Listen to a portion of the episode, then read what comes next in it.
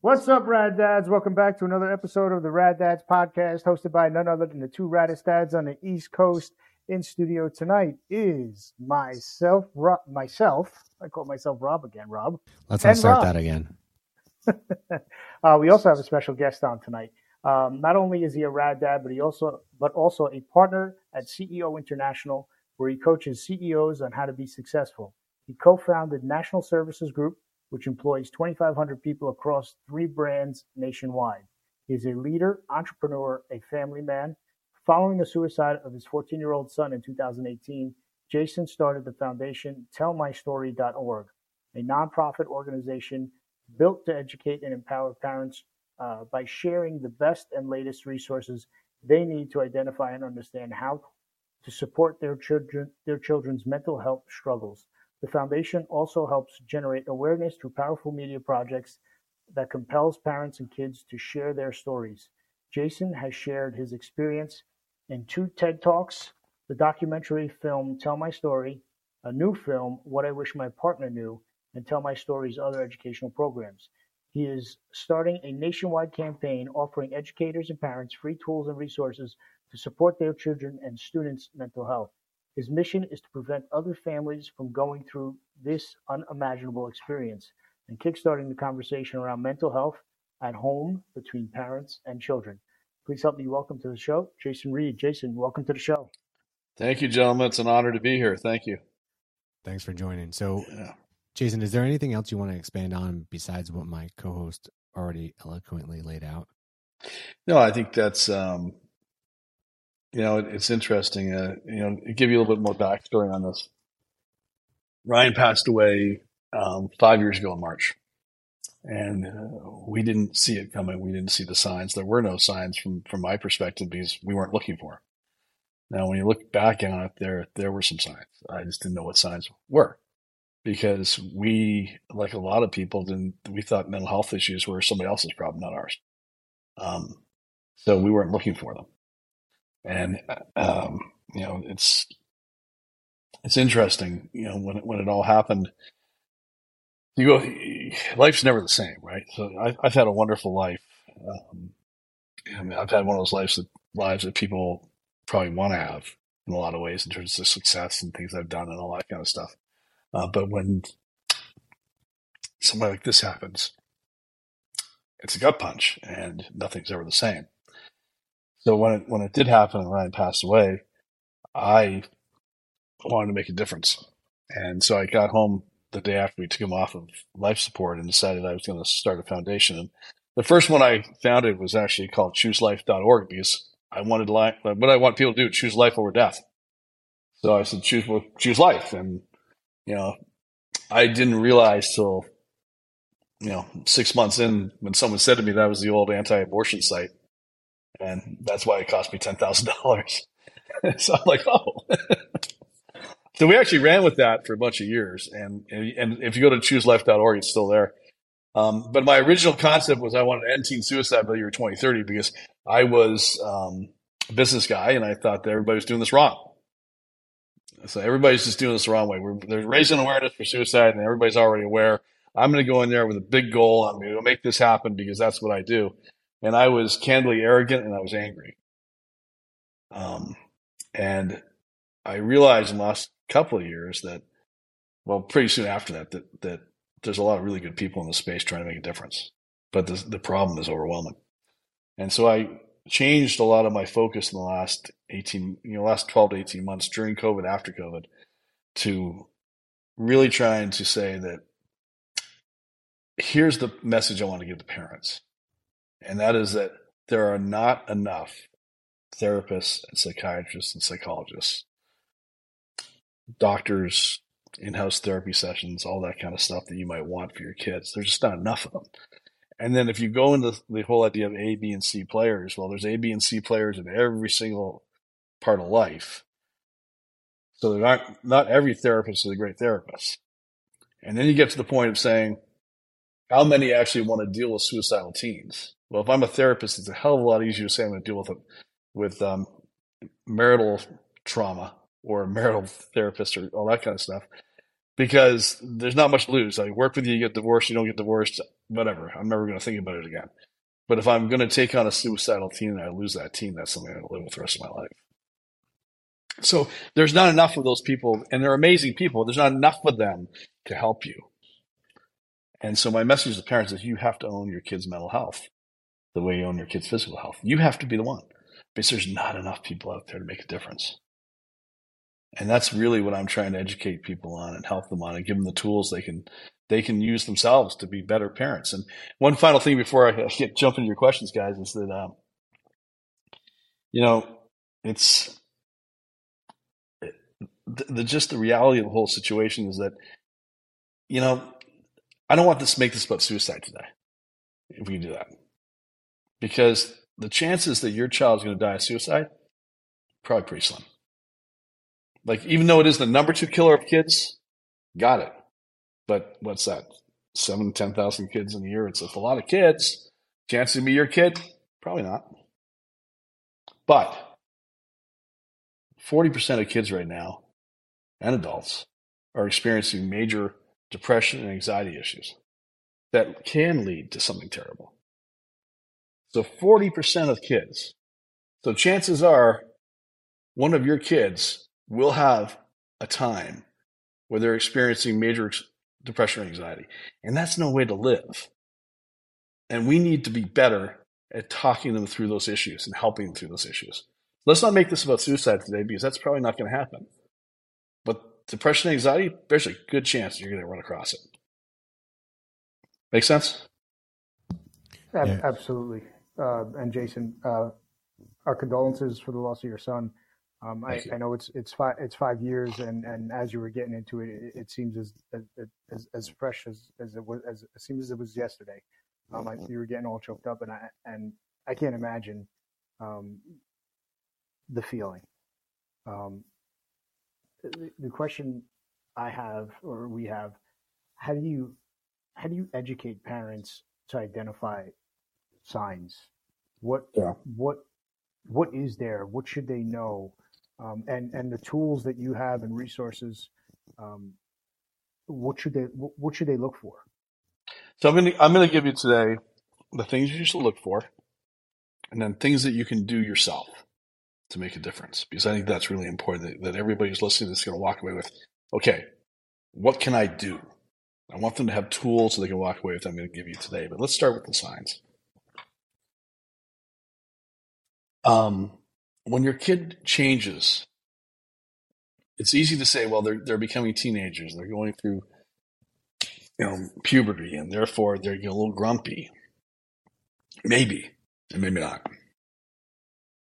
I thought Ryan was 13 going on 14. He was grumpy, right? I had 4 kids. I had 3 older than he was. He was the least grumpy. I thought that was the least. I didn't have anything to worry about. But when you look back on it, right, Ryan was spending more time in his room, caring less about school, less about his friends, and a lot grumpier. All signs that he's not thinking straight. But I thought, we hung out and we were having fun and we watched movies every night and everything was fine. And I thought we had a good relationship. Turns out he was hiding everything from me, as I found out later. But you have to watch for changes. And not every change is going to mean that your child is suicidal, your child is depressed or anxious, but far too many times we don't take this stuff seriously. And a lot of that has to do with when we grew up, it just wasn't a big deal. Like, I'm like, well, you guys are younger than me, but I'm 56, right? So I'm going, there just wasn't a whole bunch of this stuff going on when I was 56, because the world was different. The kids are under so much pressure right now. They're thinking about so many different things. Is this making sense? Like, guys, when I grew up, the phone rang. It was on the wall, right? And my father answered it. And he decided if you were going to talk to that person on the phone or not, how long you were going to talk to him for. And then he stood there and listened to your whole conversation. That's what it was like being 14 when I grew up. I didn't know or care about what was going on in the world because I was a kid. My job was to go to school and go out and play and nothing else. I didn't watch the news. I didn't know what was going on. I didn't care, right? It was 42 years ago. We didn't care about that kind of stuff. You take a look at your kids, and I know you guys have young kids, and you're in the thick of things right now. Your kids get to think about this. They get to think about global warming and whether the world will be around in 10 years. They get to think about whether there's going to be a nuclear attack and a war with Russia or a war with China. They got to think about whether COVID was going to kill them and all their friends. They get to worry about how much school costs, how they're going to pay for it, if they're going to be able to get into school or not in college. The pressure these kids are under is so much different than it used to be. So yes, what happens? You got to look for change. How are they feeling? Are they worried about stuff? You've got to have those conversations with them. Am I making sense? The floor is yours. The stage is yours. It's not a problem at all. So that's the kind of stuff you want to look for changes. And the biggest thing is that whether you see the changes or not, because sometimes they might hide them, right? Here's the misnomer. People think that it's always the sad kid in the corner who's not talking to anybody, who takes their own life or is depressed or anxious. It's not.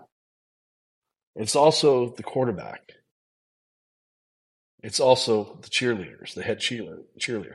It's the kids are the most friendly that everybody thinks, how did that ever happen? They're keeping it inside. So it's not so much about the signs as it is about having a relationship with your children where they feel like they can tell you anything, where they can talk to you, where they want to talk to you. And that's where a lot of us, including me, kind of probably screw up. Because we have a parent relationship, or in some cases, too much of a friend relationship with our kids, but our kids don't really feel like they can tell us whatever's going on in their mind. Does that make sense? I've met a lot of families that where they have kids that are open with them. They tell them the first minute they come through the door from school. They tell them about everything that happened at school, good, bad, whatever it was, just conversation, with their parents.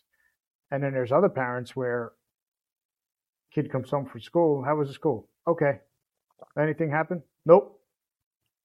So it's like, all right, now you got to try and extract the information from the kids to see, what happened. And that's most kids, right? So most kids and most parents have this relationship where teenagers absolutely don't want to talk to their parents. When they become 12, they're amazing, right? When they're 5, 6, 7, 8, 9, 10, you love them, they love you, you're their hero. They become 13, 14, you're like, what the hell happened to my kid?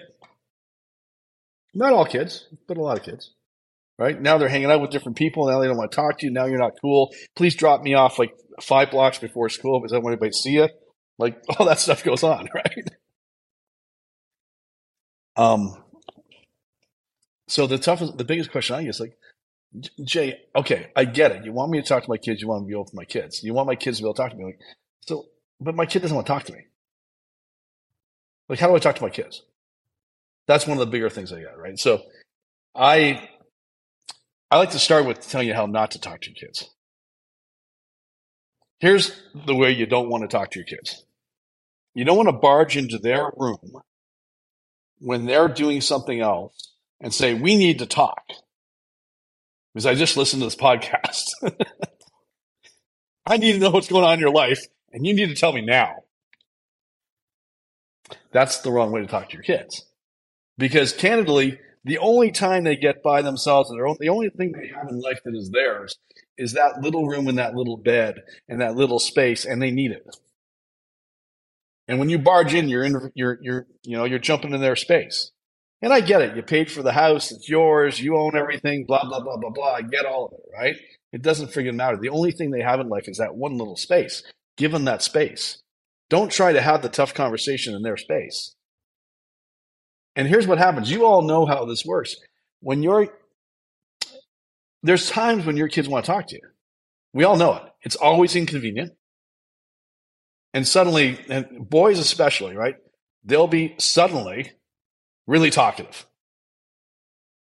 That's the time you lean in. Okay, tell me more. Tell me more. Tell me more. It could be when you're driving home from school. It's after a baseball game. It's after a soccer game. Maybe you take them fishing. Maybe you do whatever you're going to do with them, right? But they're just suddenly talkative. And boys don't talk a lot. Girls talk a lot. Boys don't talk a lot. And maybe they talk to you, maybe they talk to your wife, whatever. You got to figure that part out, right? But you've got, when they lean in and they want to talk, that's when you go for it. That's when you go, okay, tell me more. I want to know more. And here's where we all screw it up, or most of us screw it up. When they start talking to us, instead of listening, we do what? What do you think we do? We try to either correct or challenge them. Yeah, because we're parents, right? So we're going to help them with what they have their problem. We're going to fix their problem, or we're going to use this as a teaching moment, right? Because that's what parents do. The moment we start doing that, depending on the kid, it can completely backfire. And let me tell you how that works. If you're dealing with someone who is actually depressed, who does have anxiety, who might be suicidal, and they open up to you, and you try to fix them, what happens? Do you know? Any ideas? They shut down. They're shut down. Yeah. They don't want to talk to you. And the next time, they won't talk to you. But we all think we're doing the right thing, right? So I want to give you this analogy for a second. I live in Southern California, and most days I'll look outside my window. There's not a cloud in the sky, except for this winter. There's not a cloud in the sky. If I was sitting here with someone who is depressed or anxious, and they looked outside, they may only see clouds. And there's nothing I can say that's going to make them believe there's no clouds. Nothing. They're only going to see clouds. And I go, dude, there's not a cloud in that sky. What are you talking about? Are you nuts? Where's the cloud? I haven't seen the cloud. They're only going to see clouds. The only thing you can do to someone who feels depressed or anxious is seeing life differently, and it's never logical to you or me. I've never been depressed. I'm not going to get it. Right? All you can do is ask them about their clouds. Tell me about your clouds. What do they look like? Are they always there? How do they make you feel? Do they come and go? Are there good clouds and bad clouds? Describe them to me. And then resist with every bit of your body and just go, dude, there's no clouds. And that's silly. Why do you think that way? The minute you try to judge them or fix them, they shut down. And we all try to do it because it's natural as a parent to try. Because they tell you that they broke up with their girlfriend and they're 15 years old and their world has now come to an end and they don't see a reason to live anymore. And we say, "Oh my gosh, there's so many other. You're such a great-looking guy or a great-looking girl, and there's so many other people out there. If they don't see the beauty in you the way I do, then screw them. There's so many other people out there. You're going to be fine." That doesn't help someone who's really depressed or anxious. That makes them go, you don't get it, and I'm not going to talk to you. And what you want them to do is want to tell you everything because they feel safe telling it to you. And this is hard for people. This is hard. This is really hard. But this is what a therapist does, right? They get you to talk. And they get you to tell you how they feel. They don't judge you. And then the more you talk, there's something magical that happens. And it is magical, guys. They feel better because they're talking. The whole concept behind talk therapy is getting someone to talk about their problems and open up about their problems and just talk about them. And you don't have to be a therapist. You don't have to be trained. You don't have to go to school. You just have to you have to talk to people, ask questions, and listen. And it works really well with all your kids. And by the way, guys, if you haven't figured it out yet, and you probably have, it works well with your wife too. She doesn't want your advice. How many times have your wife said, "I don't want you to tell me what to do. I don't want you to fix my problem. I just want you to listen." You to listen. So true. Sal hears it all the time. Look, I'm a good listener. I try to give the guidance to my wife that she is looking for. If she asks for it. Right. Sure. I typically know when she's looking for some guidance, and I give her two scenarios. Yeah. And it's up to her to decide on which scenario she wants to take. I'm sure you're great at it.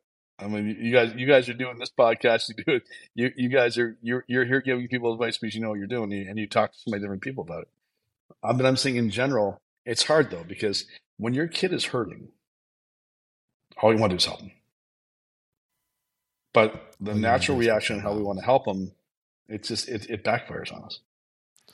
Yeah, and at least in my experience as a parent, you want to fix their problems. You want them to be a kid forever. You know, it's, you know, but part of our job and the job we signed up for when we decide to have kids is to prepare our kids to become adults. And that's one of, like, probably for me, one of the hardest obstacles, especially with a 12 and 9-year-old, is you're like, all right, you're about to hit that cusp. And I could see you hitting it, but we got to prepare you. You know, you got to start growing up a little bit. And I remember even when I was a kid, my dad would be like, hey, you got to grow up. And I'm like, no, I don't want to grow up.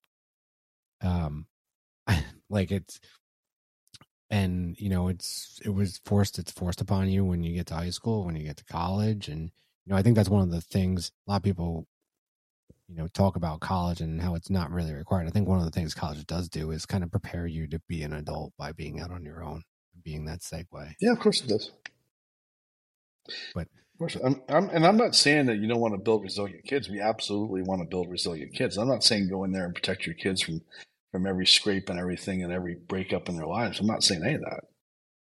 I'm saying instead of going and fixing it for them when it happens, just listen to them about it, and only give advice when they want it, because that's how you get people to listen to you.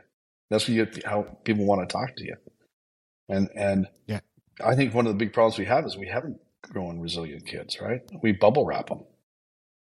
And therefore, when the little problem hits, they're like, my whole world fell apart. And that's not my generation problem. This is more of a younger generation problem where, you know, everybody wanted to make sure everybody got a trophy. I mean, not how I grew up. I was picked last in every sport every single time, and that's my biggest lesson in life. I'm going to admit, it is definitely a challenge for me not to give my kids advice on how to fix the issue that they're having. I'm guilty of it. If they come to me with a problem, or if they're telling me something that there's an issue, I try to give them the solution to their problem instead of just listening to them. I try to fix it. Because you care and you love them. Yeah, and you love them, and you're not doing anything wrong. You're being a great dad. I'm just saying that if you're dealing with a kid who wants it, who's like, they don't have any, they're not depressed, they're not anxious, maybe they just want advice. They might just be, I want advice, tell me what to do. But instead of offering and telling them, here's what you do, which, dude, guys, I own 10 different companies. I coach 20 more. My entire day is people coming to me with, I have a problem, what do I do?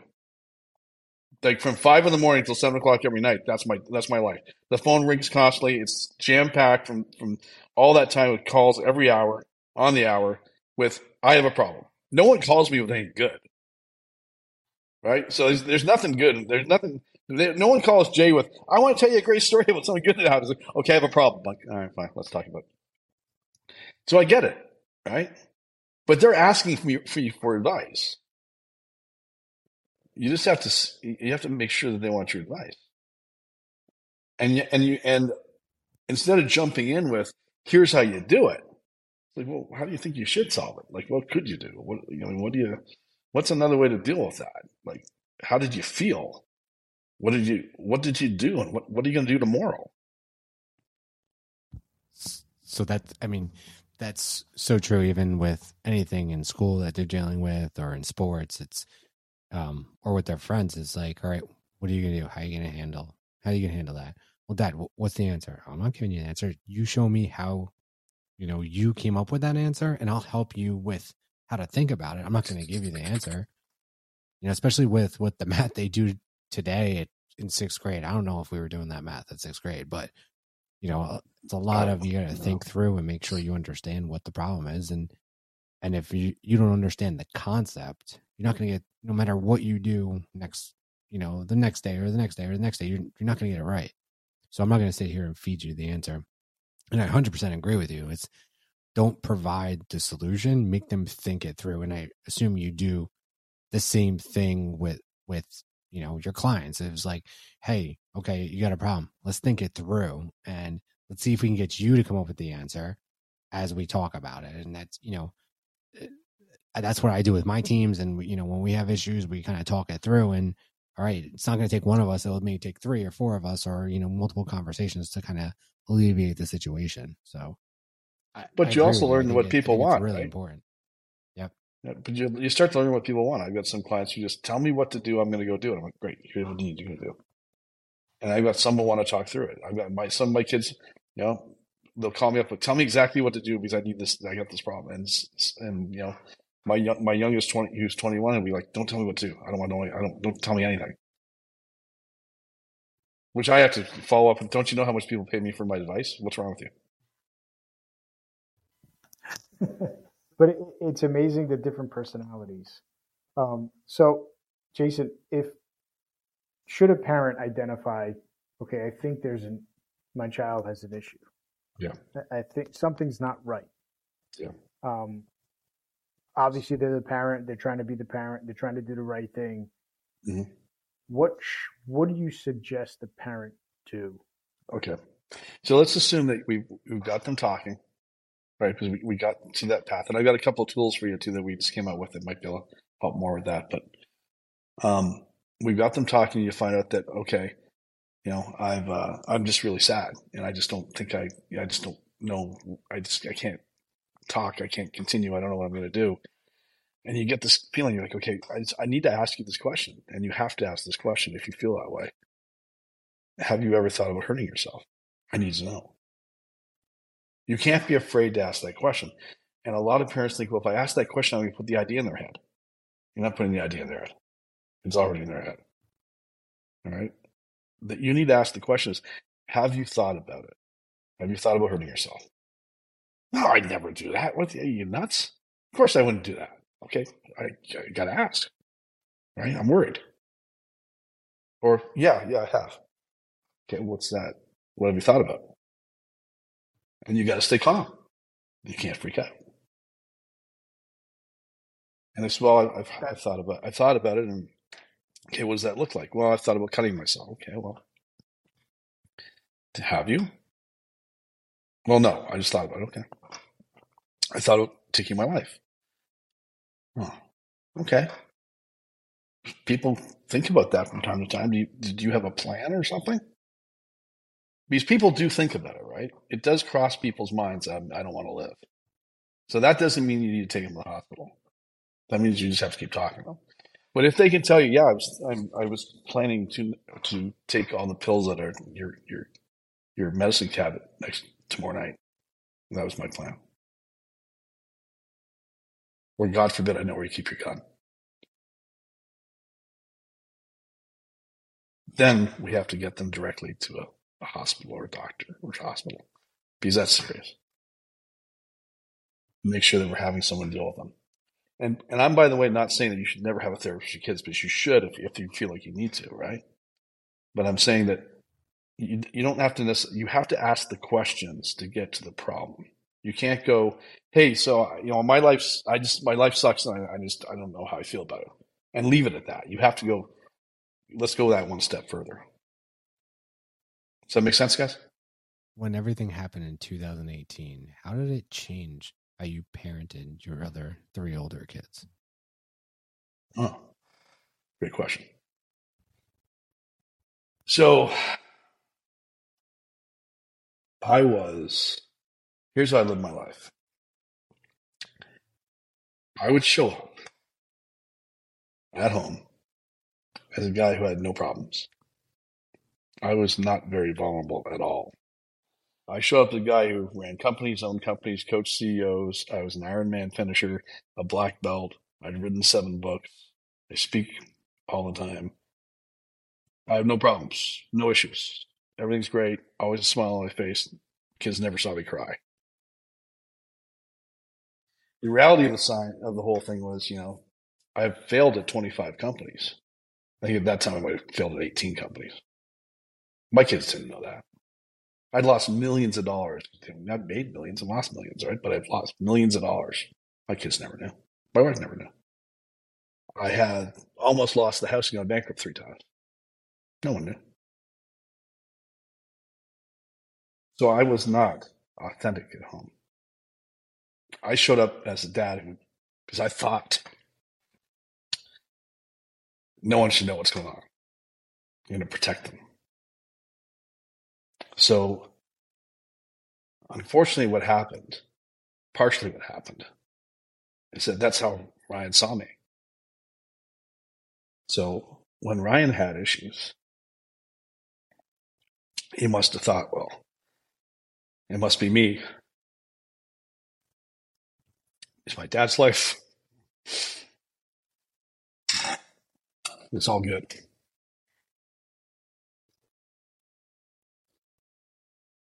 Sorry. Don't apologize. No need to apologize. So I became a lot more vulnerable with my kids, with my wife, a lot more not trying to protect them. Now, I'm not suggesting by any means that you go home and tell your wife and kids you might be losing the house on Thursday. That's not what I would suggest you say. But I think that if you're more vulnerable, if you're able to say, look at, I had a tough day at work today, and there's this person there I just don't like, and they're kind of a bully, and you can start that conversation. Your kids can say, I got a bully at school too. What's your bully do? And there's a better connection between you and your kids. So I wasn't that guy. I showed up as Superman and no problems. And I wish I didn't. So I'm a lot more connected now. I think that's huge because I think most dads do come home and try to be the Superman, the protector of the family, and aren't vulnerable and aren't authentic, and honestly try to say, hey, everything's fine. Not everyone's losing millions and making millions and losing the house, but I think honestly, when you come home, you have a tough day at work, you're like, all right, I remember the advice is always leave it in the car or leave it somewhere else. Don't don't bring that negativity home, or don't bring that home. Be present, obviously, but at the same point, that's your work life. That's different. That's, you don't have to talk about that. Or, even financials. Like my son was asking me about the stock market the other day and telling me how his friend made $60,000. I was like, first of all, there's no way. And if he did, great. I said, but you have to understand that, based on what you do, you have to be vulnerable. I said, I've lost money. Well, how much money have I lost? Lost more than I've wanted to. And I said, it's, it's not, you're not always making money. It's a up and down battle. Mm-hmm. And I think that's, I didn't even think about it at the time. Now that you say that, I'm glad I approached it that way versus being like, no, I've never lost money. Like I was definitely more authentic than, you traditionally are. But we want to protect them. Like we want to protect them. We want to fix them. We want to protect them. And unfortunately, when you're dealing with someone who has depression, anxiety, and you show up that way, you're not helping them. And that doesn't mean a kid who doesn't have any issues, it might be just fine, right? But I'm saying it's not helpful in that particular situation. I think as men, we've been conditioned to keep things in, hide things, not not be vulnerable. Yep. And the effect to that is now that rubs off on the family. Yeah. So that's, that was a big change for me. And obviously a lot more time and space that I never thought I'd spend time in. If you had said to me 6 years ago, we've been having this conversation and I'd spend time on podcasts and making movies and do all the stuff I do to try and make a difference to the world, I'd be like, there's not a chance. I'm not a guy who does anything for charity ever. I'll just do that later in my life. I'm not doing it right now. But yeah, I spend a lot of my time doing that stuff now. So we're going to go on to... This has been incredible, Jason. We're going to do the rapid fire round. It's a little bit more, you'll see. Sure. Favorite book? A favorite book? Yeah. Oh, crap. You're putting me on the spot. What would I say? I wish I could say I read them. Oh, Never Split the Difference. I've heard that. That's a good one. That's a great book. Favorite food? Favorite food? Steak. Favorite sports team? I don't follow sports. I don't have time for that. I don't know. I don't know how guys who keep all the stats in their head, no offense if you guys do, about all the teams and all the players and all the – I have no idea how you do that. No idea. I have no room in my head for that. They didn't follow sports. It's amazing. I don't – there's zero room. Zero room for that. I'm part of a fantasy football league with Rob. It's probably 4 years now? Yeah. 4 or 5 years.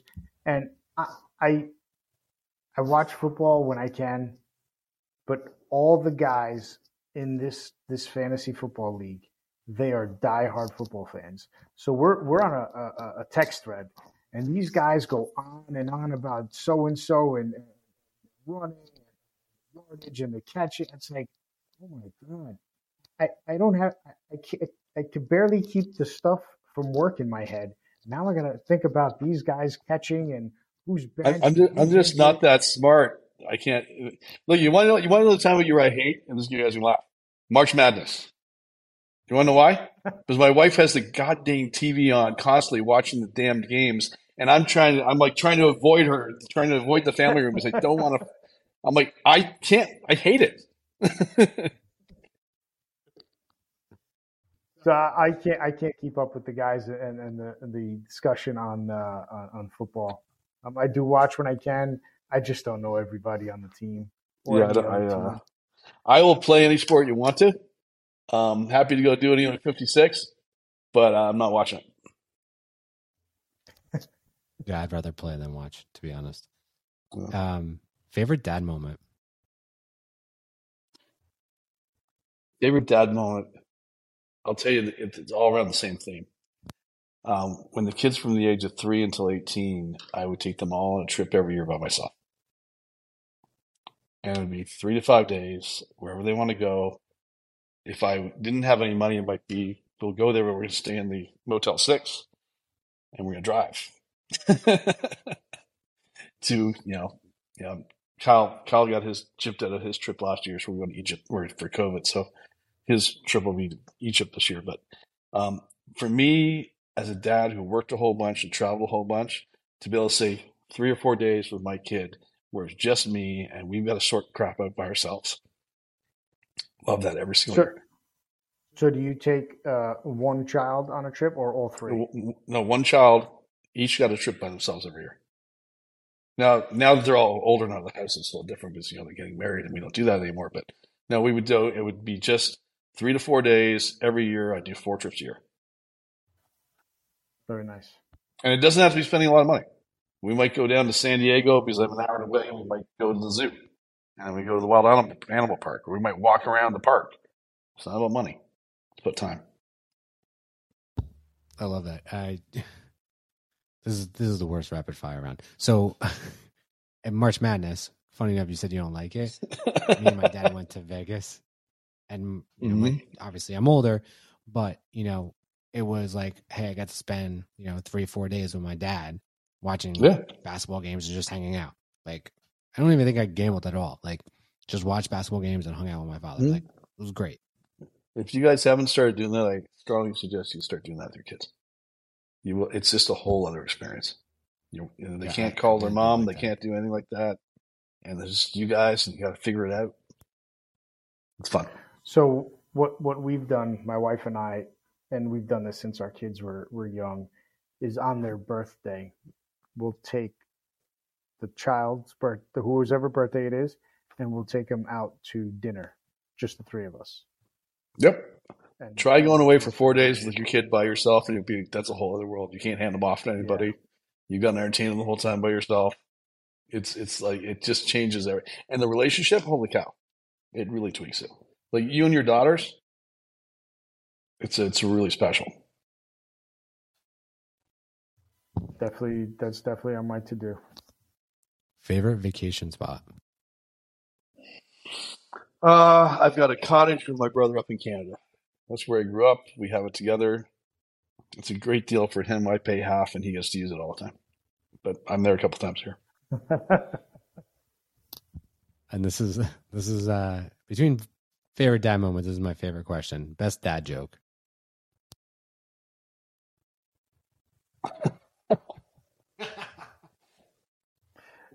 That's dad. Okay. I'm going to give you my only joke I know. It's probably a dad joke to a point. All right. Guy walks out on the ice. He's got his auger and he's going to dig a hole in the ice, go ice fishing. So he's digging this hole, draining this hole for years. There's no fish under the ice. He looks up, he goes, okay. He picks up his bucket and his auger. He moves over like 50 feet, maybe 30 feet. And he goes, he starts drilling again. There's no fish under the ice. He stops. He looks up. He goes, God? No, this is the ice rink manager. That's about as dad joke as I get, guys. Sorry. That's great. Oh, my God. That's awesome. So, Jason, where can our listeners find information or find. Yeah. So if you go to, guys, if you go to TellMyStory.org, you'll find my hot lava talk that talks about the difference between when I grew up and when Ryan grew up. That's a TED talk. You'll see a goal cast that I filmed in Montreal talking to a bunch of dads, which they did a really good job on. You can go to Amazon Prime or any streaming service and see Tell My Story in the movie. The movie What I Wish My Parents Knew, the trailer is up on Tell My Story. And that's a film where I interviewed 9 kids about their mental health. And we have a 45-minute program that you can see me talking to these kids about their mental health. It's fascinating to watch the entire thing. It's only available as a school program, which we put it into schools for parents to watch. 45 minutes of that and 45 minutes of a mental health expert coming in locally to talk to you about your kids and how to talk to your kids. That's what that new film is. And that's What I Wish My Parents Knew. And I'd love anybody's help. You can reach out to us on the site. I've got a whole team that will help you bring that to your school. I know the school year is ending, but we're ramping up to do a whole bunch of these, probably 300-400 of them in the fall. And the final one I've got that's brand new and I'm really, really proud of is my musical partners and I put together an album with BMG Music that comes out on the 21st of the month, and it's called Songs for the Drive Home. And Songs for the Drive Home is exactly what it sounds like. We wrote 10 songs for you to play in the car with your kids. Side A is for younger kids, tweens. Side B is for older kids. And they're all songs about mental health that's kind of done in the Jack Johnson kind of style where you're going to listen to it. They're going to listen. You're going to enjoy the music. You can tap your foot, kind of hum along. But there's a meaning behind every song, and it's meant to spark conversations in the car. Because most of these great conversations you can have with your kids can happen in the car. So Songs for the Drive Home is on BMG Music. It comes out on the 21st of May. That's amazing. That is fantastic. I love that Songs for the Drive Home. But, yeah, I mean – that's where a lot of the conversations can be sparked is on the drive home. Mm-hmm. Yep. You'll be able to find that on all the streaming services and all kind of junk. So if this is something that, I'd love to contact my kid's school to let them know about this, just go to the website, TellMyStory.org. Yeah, go to TellMyStory.org, and you can just fill out the contact form, and my people will get back to you and will help put it in the school. I look at my missions to get this into 300-400 schools this year. Ideally 500 by the end of the year. It's a pretty big goal, but I am trying to make a huge difference with parents and helping them own their kids' mental health and show them what to do to make sure that they don't have to go through what I did. I'm definitely going to talk to her kids' school. Is it middle school, high school, elementary school? Yeah, it's middle school, high school. It's elementary school. Like, here's the challenge, guys. The kids are getting younger and younger. The attempts by kids who are 8, 9, 10 years of age is crazy. When you watch What I Wish My Parents Knew, it opens with a kid who's talking about when she's 7 years old, how she tried to attempt. These kids are saying that 7, 8, and 8. You think that if this comes up when they're 12, 13, 14, 15 years of age, 17 years of age, it doesn't. A lot of them knew exactly how they felt when they were 7 and 8. They knew they were different. They didn't know what to say about it. So, yes, it's for elementary schools. It's for middle schools. It's for parents. I think a lot has to do with how, I mean, back when I grew up, you grew up, there were no phones. You went out, you played. You hung out with your friends. You came home when the lights went on, and you had dinner. I think the issue is these smart devices. Information is at your fingertips. Bullying doesn't stop at the end of the school day. Yep. Bullying continues because there's online. Yep. It's crazy. You're absolutely right. But I want you to understand something, everybody, is that you can change this for your kids. You can make a difference. It's not about a therapist. You send them a therapist. If you even have the money to do it, it's going to happen 1 hour a week, whatever, a month, 2-3 hours a week. They're with you 168 hours a week where, they're your responsibility. You will make a difference in your kid's life. You can save your kids. You can change their depression. You can change their anxiety. You can do this. You just have to do it. You have to take the time and talk to them. Jason, one last question that we ask all fathers. If you could impart a few words of wisdom to any new fathers, soon-to-be fathers, or even seasoned fathers, what would it be? Well, you're going to screw it up. It's okay. You're going to say the wrong thing. You're going to be tired. You're going to be angry at coming home from work. You're going to say the wrong thing. It's okay. Don't give up, and don't think that it's ever gone too far, that you can't come back from it. My daughter and I, after Ryan passed, didn't talk for 2.5 years. She didn't like the fact that I was doing the movie. She didn't like how public I was going. There's a whole bunch of things that we didn't get along with. She felt that I didn't treat her well. It wasn't until she was 22 that we started talking again. And there was a time I didn't think we'd ever talk again. But didn't give up. And this is a big thing with girls. These days, lots of people find 18, 20-year-old girls they just end up not wanting to talk to their parents for a while. But just no matter what happens, don't give up. They'll come back. My daughter's getting married on June 17th, and I am doing the ceremony, which is really weird. Really weird that they'd have me do anything, but so I'll be marrying them both. So it don't worry about it. Just keep trying your best. That's all you can do. Thank you very much, Jason. Those are great words. And that's another reason why we do this podcast, is to get the word out to other dads, to open up, be vulnerable. You got to talk, which is super important. You guys, it's not easy. Not easy being a dad, not easy being a guy. We get beat up a lot these days by the world, but being guys, about doing guy stuff. I think it's okay being a guy. I think it's great being a guy. And I don't think we need to apologize for being guys. Nope. No, we don't. Nope. Thank you, Jason, for coming on the show. We really appreciate it. I think this was great, and hopefully we'll get the word out, and our listeners will spread the word too. Thanks, guys. I really appreciate it.